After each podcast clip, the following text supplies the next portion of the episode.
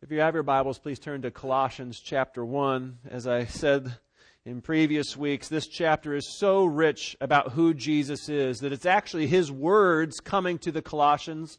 Sure, Paul is writing a letter, but it's really Jesus wanting to speak to the Colossians. Last week we talked about how he's wanting them to grow in his knowledge. He doesn't want them just to be like, well, I'm saved and now I'm just going to sit. No, that's this growing. It's this, this, this expansion of the relationship of coming nearer and closer and a deeper understanding of who Jesus is because he never wants you to just to sit still. Because that's not evidence that you've been saved. When you've been saved by Jesus, something happens inside you where you can't resist him. You want to know more about him. I heard a story recently. Katie told me about it. We couldn't, she didn't remember where the story came from or who it was told, so I wish I could credit it, but I can't. It just was Katie. And uh, the story was this slave woman who was sitting there to be sold, and a, a, a rich man came along to buy her. And he paid for the woman. And the woman went away kind of kicking and screaming and saying, How, how dare you? How dare you buy me and keep me in slavery? And the man turned to her and said, Dear woman,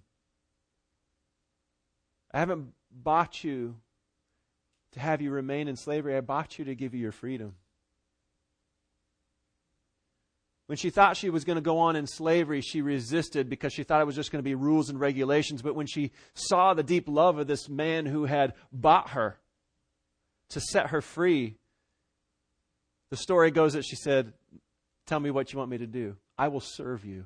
See, that's a completely different thing when somebody, by their grace and mercy, has bought you and given you freedom, and you say, I want to be with you. I want to know more about you. I can't resist what you've done for me. I just want to follow you.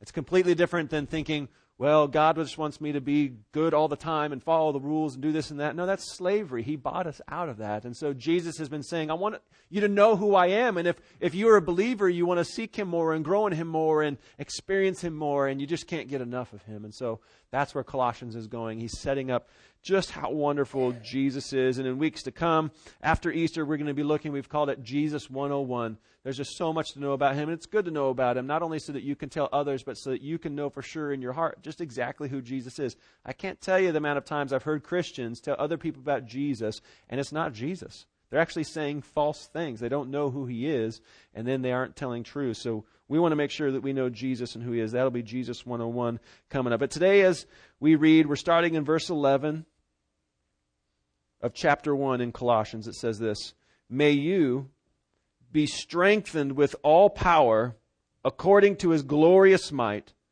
for all endurance and patience with joy, giving thanks to the Father who has qualified you to share in the inheritance of the saints in light. He has delivered us from the domain of darkness and transferred us to the kingdom of His beloved Son, in whom we have redemption, the forgiveness of sins. I'm going to tell you just straight up this morning, those are about three of my favorite verses in the whole Bible. Because I don't know that there's three verses that can so succinctly describe the gospel and just have it so powerfully move in my heart. And this morning we may have read through that and there's a lot there. I mean, there's a lot there to chew on. What I'm going to do is I go, I'm almost going to go backwards. I'm going to go backwards. Because I know as you come in this morning, you've come out of a week where some of you have had some pretty crushing situations. Circumstances didn't go the way you wanted. You're, you're already reeling from things that have been coming like waves at the ocean shore that are just burying you. And you come in this morning and say, where is God? What, you're going to give me that gospel again? No, we have to go to the gospel. We can't bear up under the things that are crushing us unless we remember what God has done for us and then now where we stand in Him. So I'm going to work backwards in this passage so that we can go through that. So start with me at the end. Verse 14, it says there, in whom, this is Jesus, the beloved Son, in whom we have redemption, the forgiveness of sins. First of all, in the Bible, we always start with God because the very first verse says, in the beginning, God, right? He created the heavens and the earth. And in that creation, he created a man and a woman and he put them in a garden. Their names were Adam and Eve. And our Bible diggers who are here tonight, or this morning, at nighttime, they learn on Wednesday nights all about Jesus. So, uh, uh, kids, what happened with Adam and Eve in the garden? What did they do? They did what? Andrew.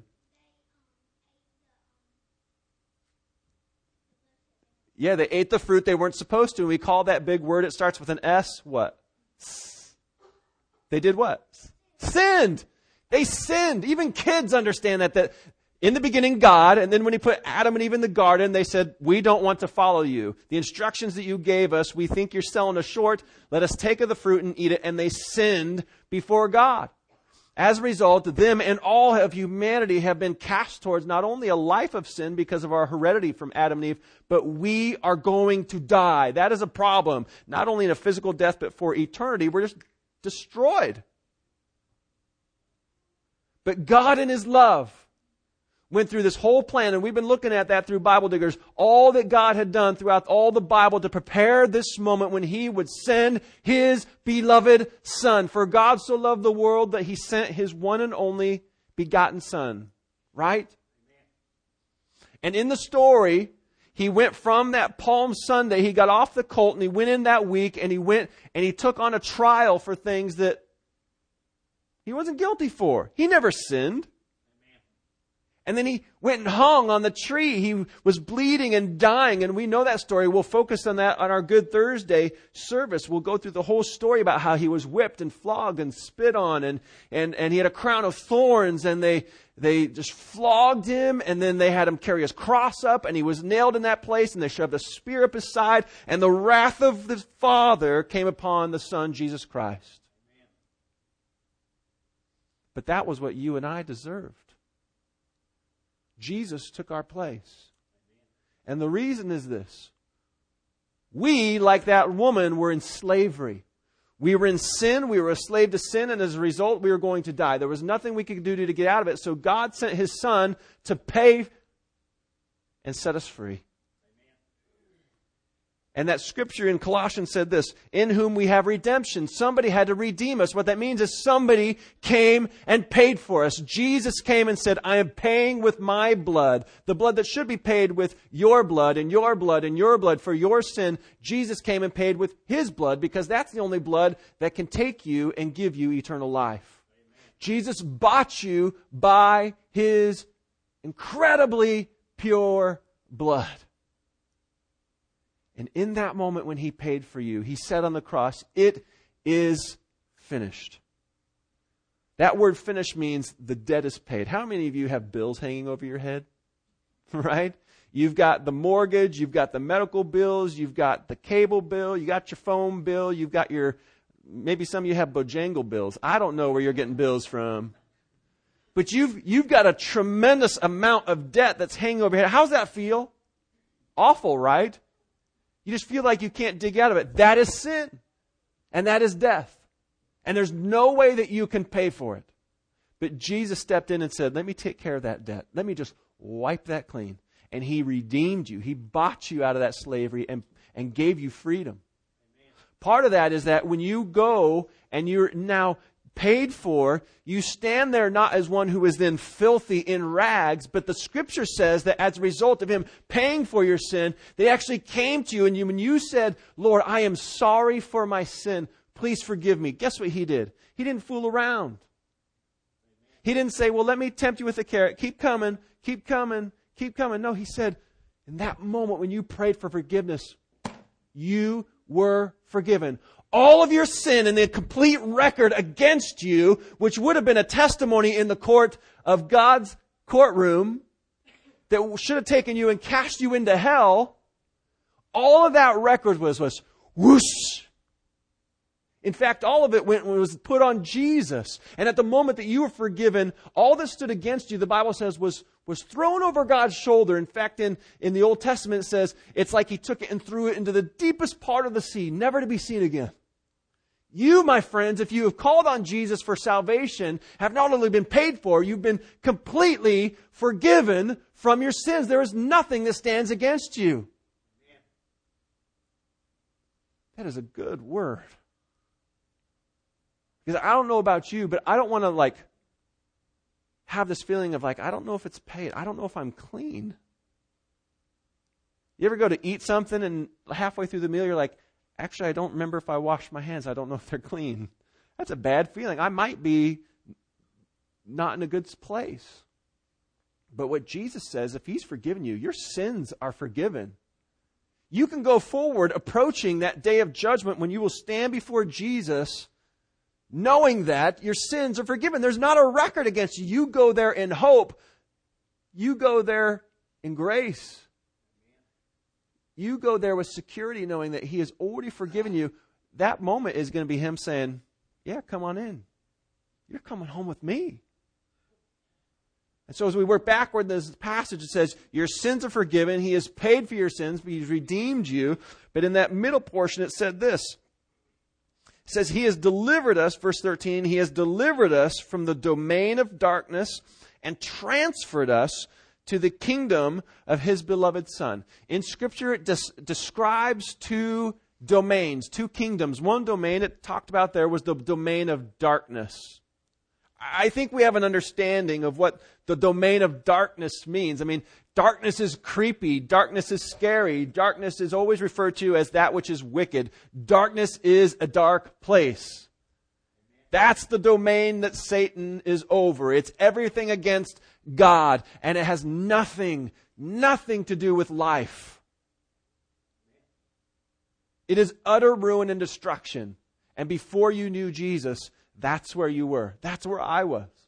We lived in the domain of darkness. We lived in a kingdom that was completely separate from God and we were going to die. But as we just talked about, He forgave us. He paid for our sins. But that verse right there says He took you out of that domain of darkness and you don't have to live in it anymore. It said that He took you and He transferred you to the kingdom of His Son where you share in the inheritance of the saints in light. You've been taken out of that which did not have life and placed into a kingdom where somebody actually loves you. Do you think Satan cared for you? No. Do you think his demons loved you? No, they love to trick you. They love to do things to get you to not love Jesus, but they don't care about you. The world doesn't care about you, but God does. And He took you from a place that was empty and doing nothing for you. And it says he transferred you into his kingdom. Kingdom means the domain of the king. You were in now uh, a citizenship of a place where the king knows you by name. He bought you with his blood and he loves you. And he will love you for all of eternity more than you can ever imagine. He transferred you there. And when I think of transfer, I think of those times when, when my kids were younger and they were on the playground and they would be on a high structure over here. And they didn't, they weren't strong enough or big enough to climb up and down ladders. And so dad or mom would take and physically pick them up by their strength and transfer them to a better, safer place. And that's what Jesus has had to happen. He, he transferred you to a better place by his power and his might. Now, that transferring is more than just moving from one place to another. Let me describe to you a little bit what, what that means. Uh, when we moved to North Carolina, I couldn't just use my Washington driver's license anymore. You know, we came to a point where we said, we're going to be residents here. I think, I think this will work out. We're going to stay. You know, and so I had to go down to the Department of Licensing and I had to go take my eye test and by some miracle, I passed that, and then um, you know I had to make sure. And they took a new license. I have it right in my wallet, right here. And they said this: You have now been transferred. You are no longer a resident of Washington. You are now a resident of North Carolina. Welcome. Now I can't carry my I have a I have a North Carolina driver's license. I cannot continue to carry a Washington driver's license because you cannot be a resident of both places. I was transferred. I was given a citizenship in this place. I vote in this place. I shop in this place. I live in this place. I get junk mail in this place. I'm in, I'm in North Carolina now. And Katie's picture is much better than mine. You used to be a citizen, if you're a believer in Christ, you used to be a citizen of the domain of darkness. And God transferred you. And in that moment, He gave you the credentials. He gave you the license that says, you are a resident of the kingdom of God. Welcome. What that also means is, you don't get to go back to the domain of darkness and live anymore. You've been transferred. You don't get to go pick up junk mail from there anymore. You don't get to go participate in the things of the dominion of darkness anymore. You've been put into a much better place. You live for the King. Welcome. The problem is, man, as Christians, we love to peek over that fence and say, man, looks like they have it good over there. Yeah, that's what the prodigal son thought. Right? He was brought home. He was given residence again with his dad. That's what happened when you were transferred to the kingdom of the Son. And now you get an inheritance. That's not something you earn. An inheritance is something that is given to you. And God has said, you know what? Because you're mine, because you're my kids, I'm giving you an inheritance. Now, if you're like me and greedy, at the first listen of inheritance, it's like, what is that? Do I get his house? Do I, did he have a bunch of money tucked away? Do I get God's money? What, what is the inheritance that I get? Let me tell you, it's better than this. And if this disappoints you, you better ask whether you know the Lord. Your inheritance is Him. It's Him. Many of you who have had a loved one pass away and you have received an inheritance. Would you not trade in the inheritance of that house, that land, that car, that money would you not trade that in for the person that left? You would, wouldn't you? So why would we think that there's a better inheritance in eternity than God himself? We would give up the mansions. We would give up, give up the street of gold. We would give up a crystal sea and having a house right on the edge of that. We would give that all up if we recognized how beautiful and wonderful he is and we would say, but we get him. Just, just give me him. He's beautiful. He's our inheritance. And yeah, apparently there's other great stuff there. But man, be overcome by the fact that He gives you Himself. That's the greatest thing anybody can ever give you, isn't it? Themselves. Don't you hate it when you want to be with somebody? You're like, I just want to be with you. And they're like, here's some money. Get out of my face. I'll schedule it sometime in the future, but you can tell they don't really want to be with you. Doesn't that make you mad and a little hurt? God never does that. He says, Here's the plan. I'm going to forgive you, redeem you. I'm going to transfer you. You're going to be in my kingdom. And guess what? We'll get to be together. That's the whole plan. That I get to be with you. Your inheritance is me. So let's go enjoy eternity. That's what he's giving. He's transferred you. And this wasn't by anything that we have done. As we continue to go backwards, in verse 12 it said, giving thanks to the Father who has qualified you to share in the inheritance of the saints in light. We've already talked about this that Jesus paid with his blood, there was nothing else, and that he, he uh, paid and forgave you, and he transferred you. But just so that there's no mistaking about it, you were not qualified because you grew up in the church. You were not qualified because you're American. You're not qualified because you've worked hard every day of your life. You're not qualified because you listen attentively to Jason's sermons, even though I appreciate it. Um, you're not qualified because your dad or your mom was a Christian. You're not qualified um, because you have a perfect attendance at Sunday school. You are not qualified for the basis of anything that you have done. Nothing. There is nothing that you have done which has qualified you to share in what God's given you. You were qualified because God just simply said, by the merit of Jesus Christ, you're qualified. There is nothing else. And that sounds good the day that you said, Lord, please forgive me and save me. And he says, You are qualified, but guess what? Some of you are being crushed by this. You came to faith, and now this week, you're trying to qualify yourself again. And now, certainly, we are to live the way the Lord wants us to live, but you have this ongoing issue where you are trying to make God love you by qualifying yourself and making yourself acceptable to Him week after week after week. And you haven't accomplished it, right? The reason is because you can't. You can never qualify. You can never get to a place of saying, God will love me more if I just do more for Him. God will love me more if I stop doing uh, the things that He's asked me not to do. Know, he already loves you, He already qualified you. You don't have to do more. Does He want you to live holy lives? Yes. Does he want you to obey his commandments? Does he want you to follow the leading of his spirit? Yes. Does he want you to be in the word of God? Yes. Does he want you to participate in a local church? Yes. Does he want you to? Probably. But does that make him love you anymore or qualify you to be in his presence? No. Absolutely not. That is not the gospel. Most of the New Testament, books like Colossians, are teaching against that. You are not loved by God because you don't touch alcohol. You are not loved by God because you have not looked at bad TV shows. You are not loved by God because you have made it into that pew 100% of the time this year. That is not why you are loved by God. You are loved by God because He is utterly love. It's not by a qualification or a merit that you have done. It is solely based on Him and His character.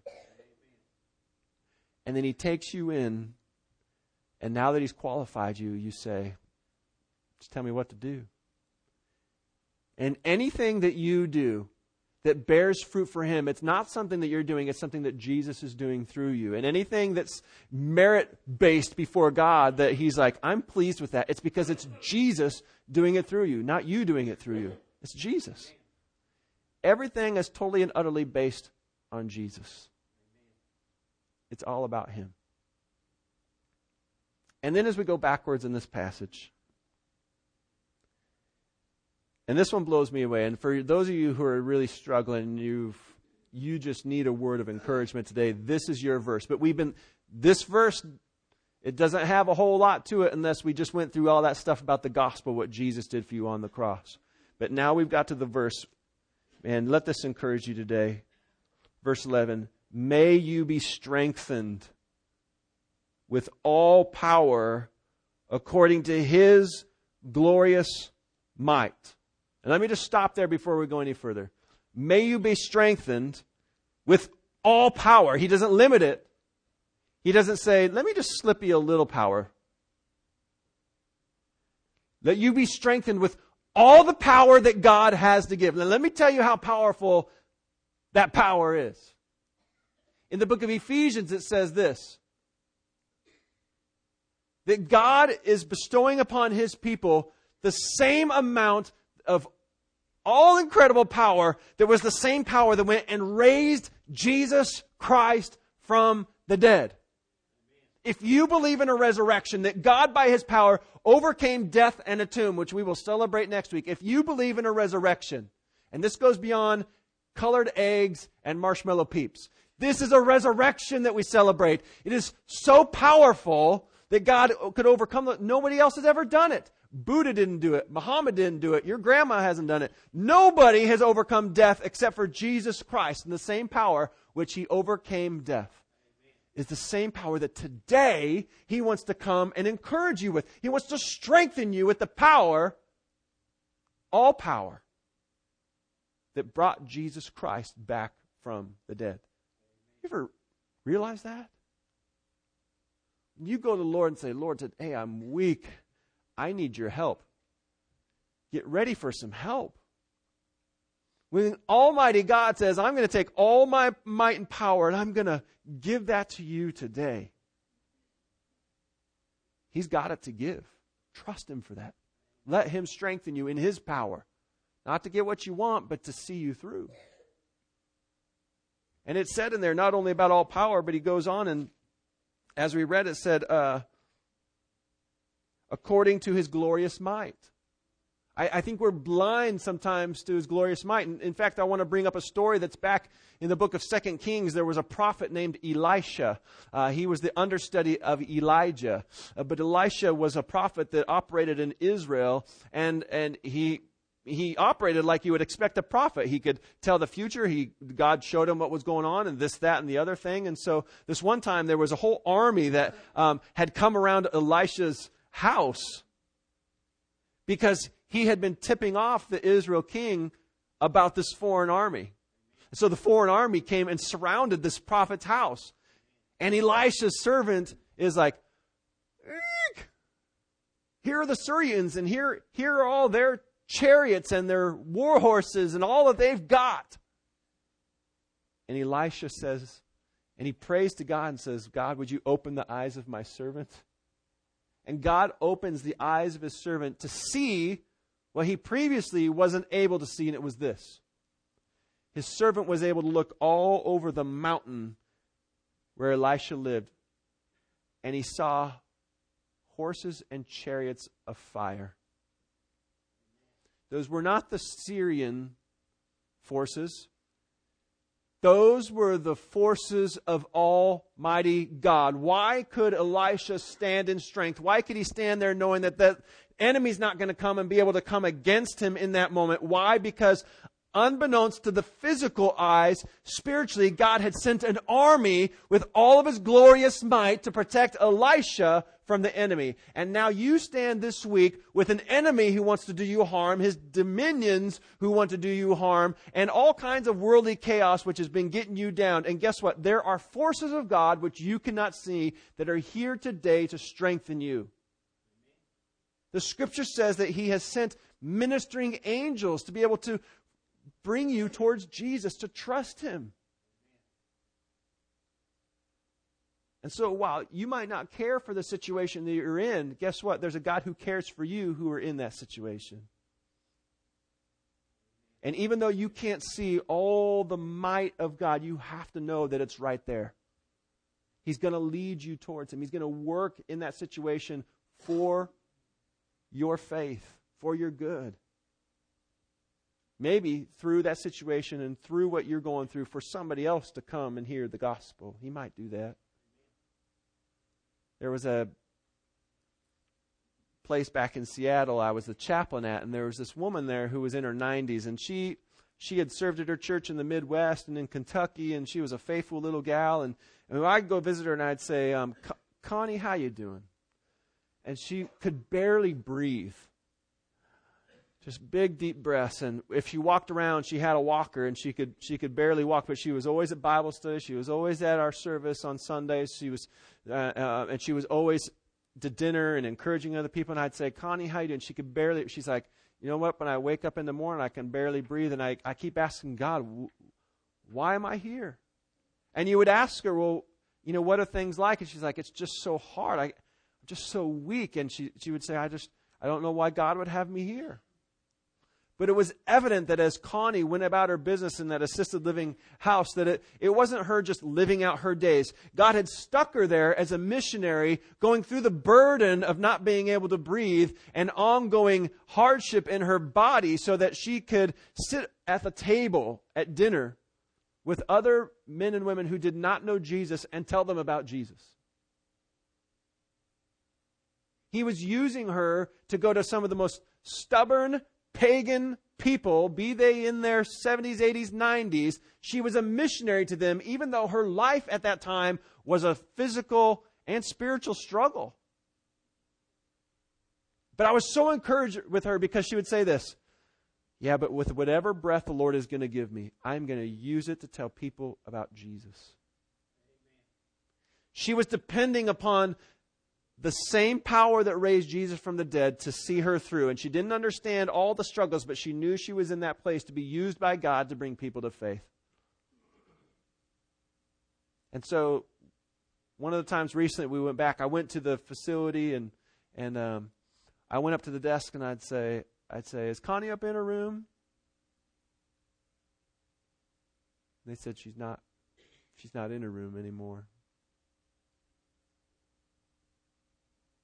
Part of me was sad for myself. It was kind of a selfish moment, like, oh, I don't get to see Connie. But in that moment, I was also thankful that God, I know God had ordained every one of the breaths of her life, whether it was an easy breath or a struggle. I know even to her death, Connie was speaking the name of Jesus to people, and God was growing her faith. And I, I was so grateful that in the moment that I knew that she had passed, that the Lord was caring for her. Welcome home. It's good to see you. And whatever your burden is right now, you don't know all the reasons why, but I guarantee you it's the purpose ultimately is Jesus. I know we, we, we say that all the time, everything Jesus. It's not just a phrase. It is about him. And he's not allowing these things to go on in your life to crush you. He's He's using it so that every breath of your life, you will recognize Him and His power. This verse goes on it's, and, and says this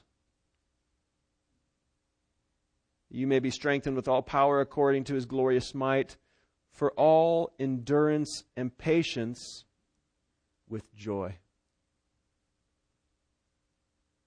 Some of you are enduring and you're being patient, but you don't feel joy right now. My understanding isn't that you're not feeling joy, not because things should be more like a carnival ride that's enjoyable in your life. I think what happens when we are having to bear up in endurance and patience is we forget about God. I was so struck yesterday with something I had forgot about God.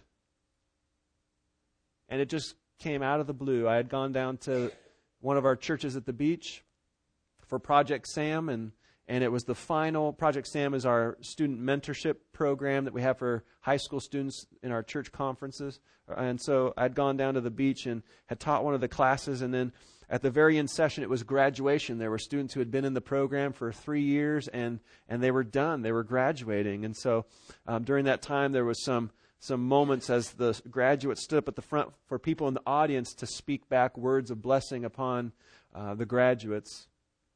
And so I was just kind of listening in, and and um, and uh, one of my pastor friends, he said to them this thing. And I wasn't expecting it to get to me,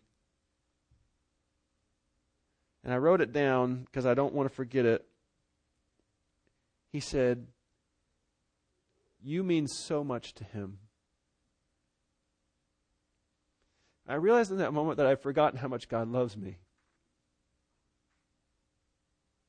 I realized in that moment that I've been spending a lot of time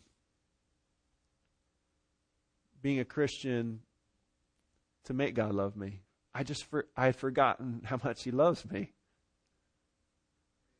And when you're enduring and when you're um, being patient and you're, you're going through life, but that you forget God's love you, there's, you forget joy.